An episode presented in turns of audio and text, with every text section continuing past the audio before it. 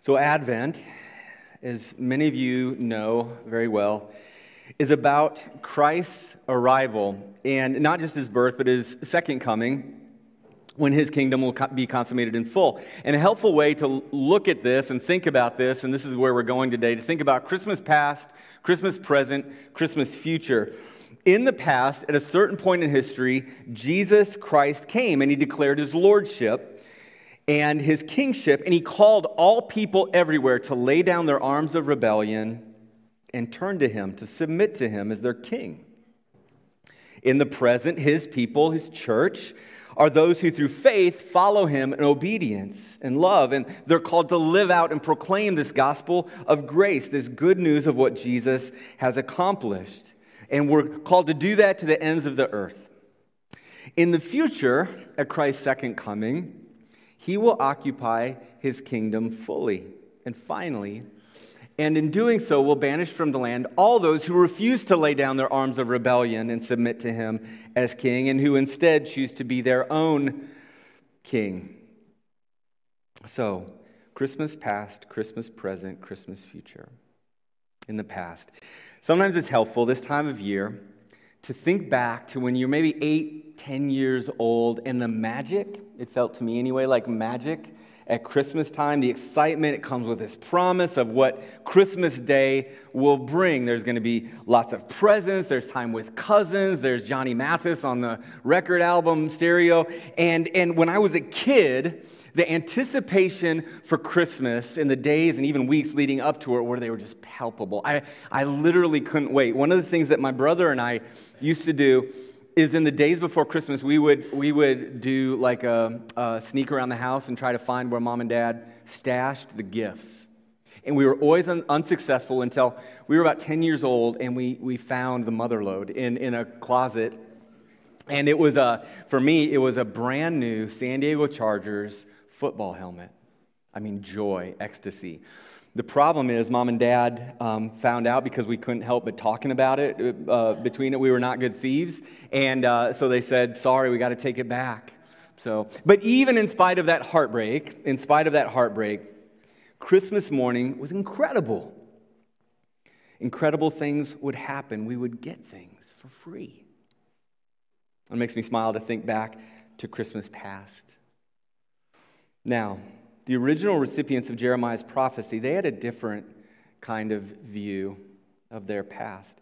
They were certainly thinking about the future for Emmanuel, for God to come to deliver them. And, and, we've got to look at a bit of their history to understand what's happening in this passage as it's given to us. And we're going to do a little bit of biblical theology. We're going to tell the story, hopefully, pretty briefly here. But God created human beings in his own image. And we were created to live with God in communion with Him, joyfully, dependent on Him for all things.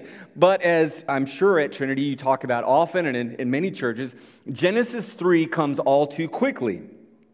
Adam and Eve, our first parents, they were deceived by the serpent who told them that they could be gods, small g gods, themselves, that their creator wasn't trustworthy or good. And our first parents believed the lie and the communion between God and man was shattered. That was the Israelites' past. They knew that story well. That's, that's actually our past as well. Now, the mark of humanity is trying to be God and trying to reach God, and, and in the midst of this eternal gulf dividing us because of our sin. And all of this leads to misery, devolution, and death, and it leads to eternal separation with God, which is hell. And God would be perfectly just, perfectly right in leaving us in that condition, but He doesn't. God calls a man and a people to be the vehicle for redemption.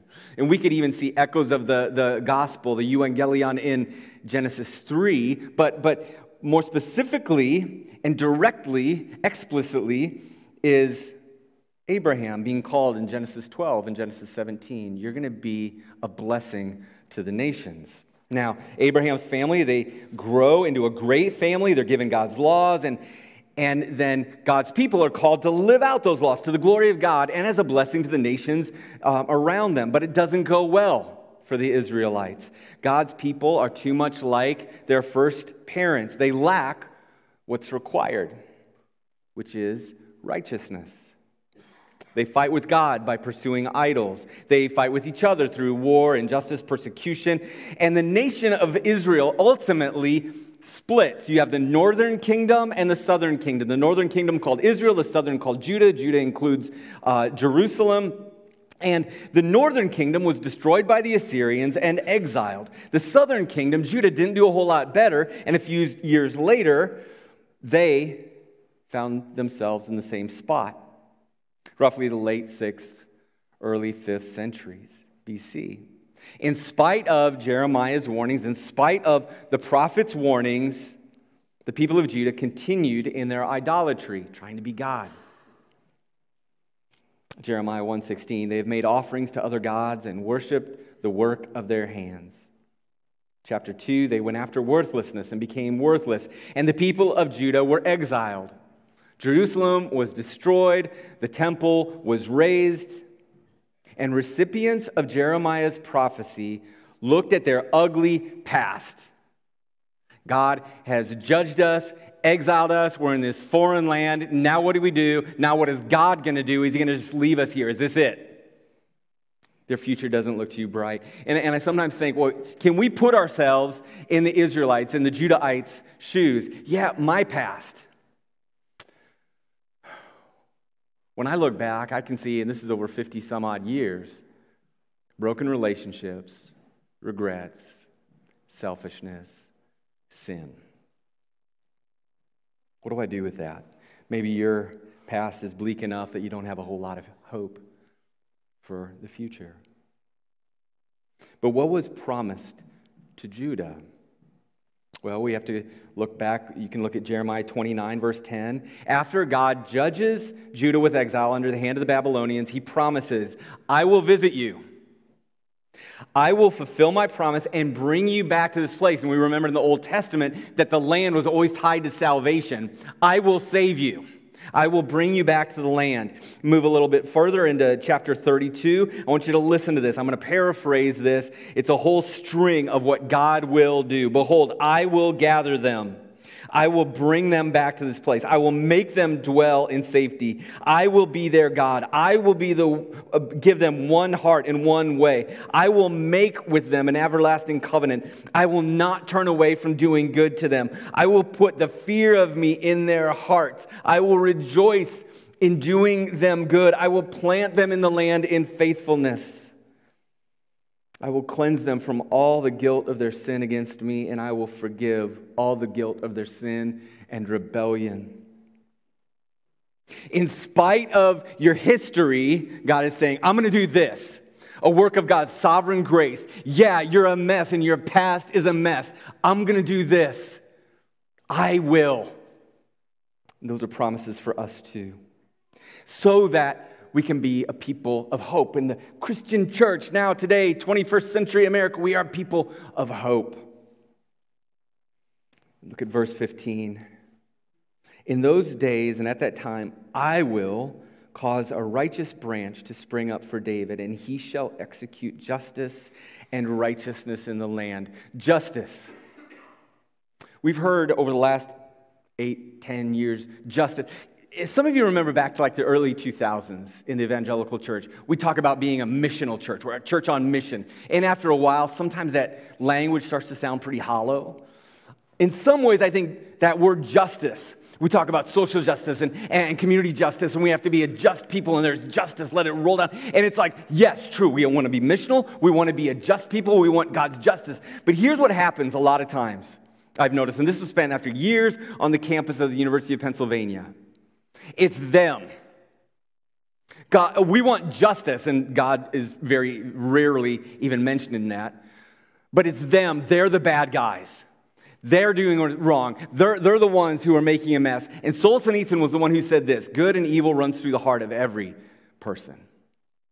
Do I really want God's justice? I, I don't know. God is perfectly just in what he had done in judging the Judahites. He's perfectly just in judging me for my sin in 50 years of my life. but he shall execute justice and righteousness in the land. Now, this is messianic language that Jeremiah, Isaiah, other prophets have used that God Himself is coming to make things right, to make things new. The true King, the Savior. And we think back now, us, 2,000 years ago, Messiah came. The one who had been promised to Israel and given for the world after a horrible, disobedient past, God restores justice and righteousness. So, again, for me, there's days and um, seasons when I'm so overwhelmed by my sin and regret from the past, ways in which I'm embarrassed, like how I acted, um, what I said, what I didn't say. But that past, for me, just like the past of the Judahites, overwhelmed by God's grace. I will do this. And then in Christ coming, God can say, I did this in Jesus. Grace, the gift of grace, after all the mess, disobedience, idolatry, sin, God rescues, cleans up the mess, promises new hearts and a new life. And just a really kind of a silly picture of that. On Christmas morning, when I was 10 years old, and mom and dad said, Yeah, we're sending the, the helmet back to Sears, um, I opened up my present, and there was my San Diego Chargers football helmet grace. It's a gift. All right, that's the past. Let's talk about the present. This Christmas um, is our first Christmas that we'll be with family in a couple weeks. My, Marshall and I, my wife Marshall, um, we come from Iowa. Anybody here from Iowa? Anybody know that there is a place called Iowa? yeah, there's a hand. Hallelujah. There's not many of us. So we're heading back to Iowa. That's where all of our family is. And we, Marshall and I, have been lamenting the last few years, um, it, you know, missing holidays with, with family. It, has been hard. Um, so this year, we're super psyched. We're, we're, we'll be home. Um, the present for the audience of Jeremiah's letter was more bitter. They were in a strange place. They were exiled, no promise of going home, uncertain of what God was doing, but sure that they were being judged. So, in the present moment, as they're receiving this prophecy from Jeremiah, they're living in the tension of past sin and future uncertainty. Now, for us, um, for some of us, I think the holidays can be pretty miserable. Um, maybe a little bit too happy, too plastic, too brittle. Um, forced happiness kind of seems wrong. Um, and sometimes in these consumer driven uh, holidays, the joy of Christmas is eclipsed by, man, I got to get ready for this party. I've got presents to buy. I don't know if I can listen to Mariah Carey one more time.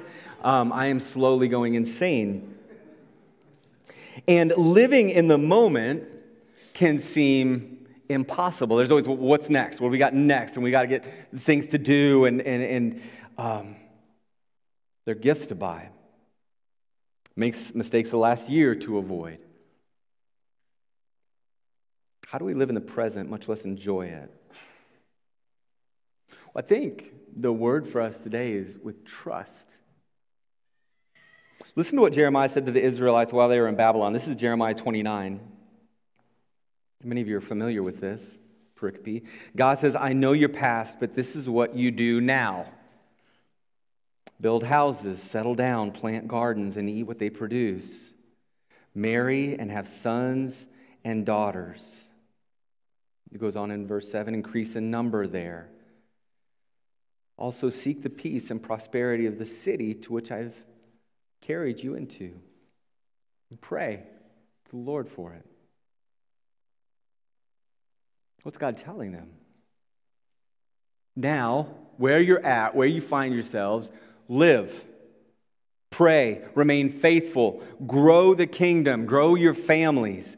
And we can relate to this, I think, as Christians in 1 Peter. We're called strangers and exiles in a strange land. We're called to do the same thing. We don't need to be spiritual rock stars. We're called to be faithful, to walk in obedience. God working out our salvation, sanctifying us by His grace, just as you received Christ.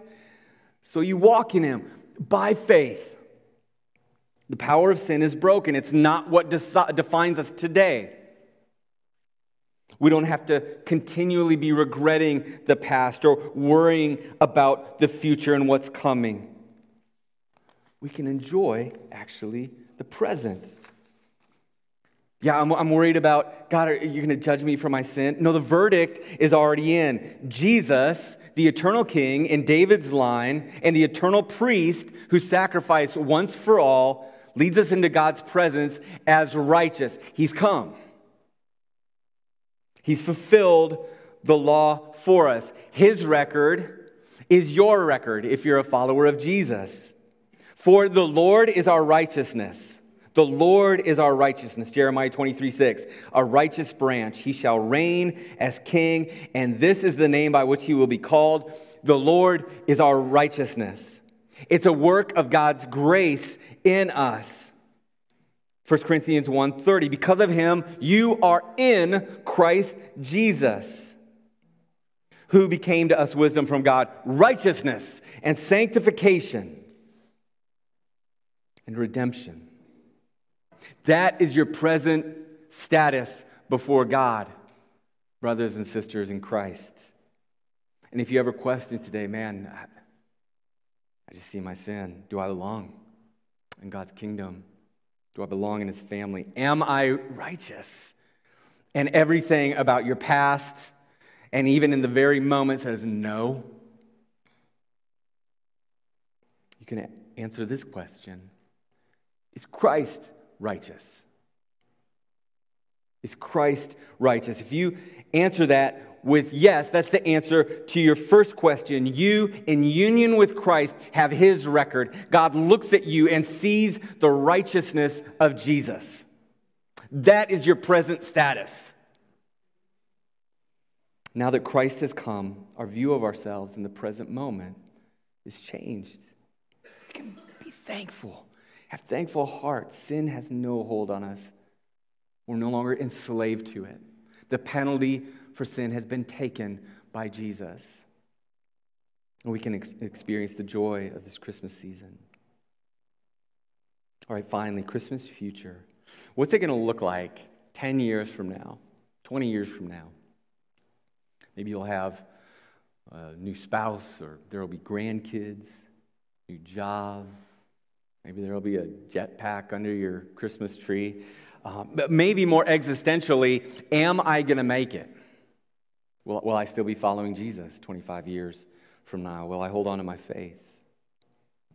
Now, for Jeremiah's audience, the people of Israel, they were not just looking ahead for a return to the land, they were looking for salvation and security. They were continually looking forward. God, what are you going to do? Your judgment now is deserving, but is there hope? And for them, the hope came in this idea of Messiah. The Davidic dynasty, this once glorious tree, sprouting from the seed of Jesse, but now it's a, it's a stump. And stumps are symbols of dead things dead people, dead trees, dead kingdoms. And it's into this that God speaks, telling the people of Israel and all of us from impossible situations, I make things possible. From despair, I bring hope. From death, I give life. Isaiah, the prophet Isaiah in chapter 11 says, A shoot shall come out from the stump of Jesse, and a branch shall grow out of his roots. Now, the Hebrew word for branch is netzer, and we see that same word in, in verse 15 of our passage today. It's netzer, which is where we get the place name of Nazareth. So we just tuck that away in your hip pocket for a second. But while the kings who came from the house of David failed time and time again, bad king after bad king, there would be a true king, a righteous king to come from the impossible to the possible, from hopelessness to genuine hope, from death to life. We think of Luke 2 25. There was a man in Jerusalem, his name was Simeon, and this man was righteous and devout, waiting for the consolation of Israel, and the Holy Spirit was upon him. And it had been revealed to him by the Holy Spirit that he would not see death before he had seen the Lord's Christ. And he held the child Jesus and said, Lord, now you're letting your servant depart in peace, according to your word, for my eyes have seen your salvation, that you have prepared in the presence of all peoples, a light for revelation to the Gentiles and for glory to your people Israel. The king had come. Jesus, the king, and yet so much more than an heir of King David. And so much more than a high priest, which he is, to make sacrifices for his people. But the ultimate king, the ultimate sacrifice, defending his people in perfect righteousness and giving of himself as a spotless lamb for atonement. So, just as something cosmically radical happened in a cave in Bethlehem, which we're going to be celebrating here in the next couple of weeks, the purpose for which Jesus was born was to do something even more radical to do away with sin once and for all. Not just the penalty for sin, which he's accomplished, and the power of sin, which has been lessened but not completely eradicated. One day, the very presence of sin will be no more because of Christ. And that's what Christmas points to Jesus of Nazareth, branch, coming to give life. And so our future means no more death, for it's swallowed up in victory.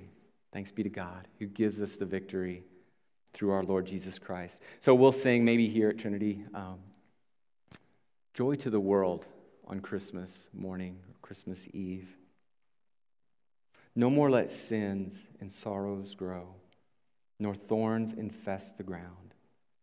He comes to make his blessings flow far as the curse is found. That's our future, all because of Jesus, our Christ. I'm going to invite Trevor to come up, and then I'm going to pray for us. Heavenly Father, thank you, God, for your word. Thank you for the hope that we have. And Lord, for um, my brothers and sisters who are feeling on the knife's edge of hopelessness this morning, Lord God, would you, by your Spirit, bring comfort and a measure of joy? Would you make our hearts sing moment by moment, day by day through this Advent season that we have a living and abiding hope in Christ Jesus our King. I pray in his name. Amen.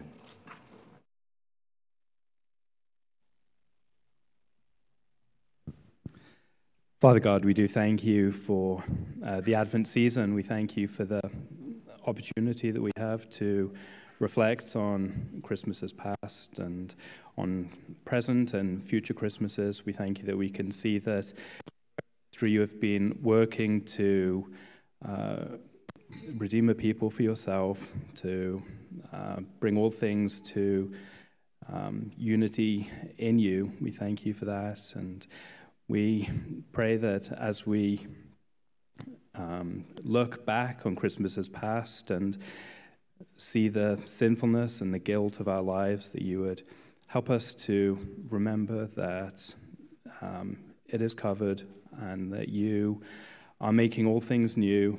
We thank you that um, we can have hope for the future, knowing that at some time there will be no more death, no more tears. And um, we pray that as we live at this time, that you would just help us to live with trust, knowing that you are in control and um, working all things for our good. In Jesus' name, amen.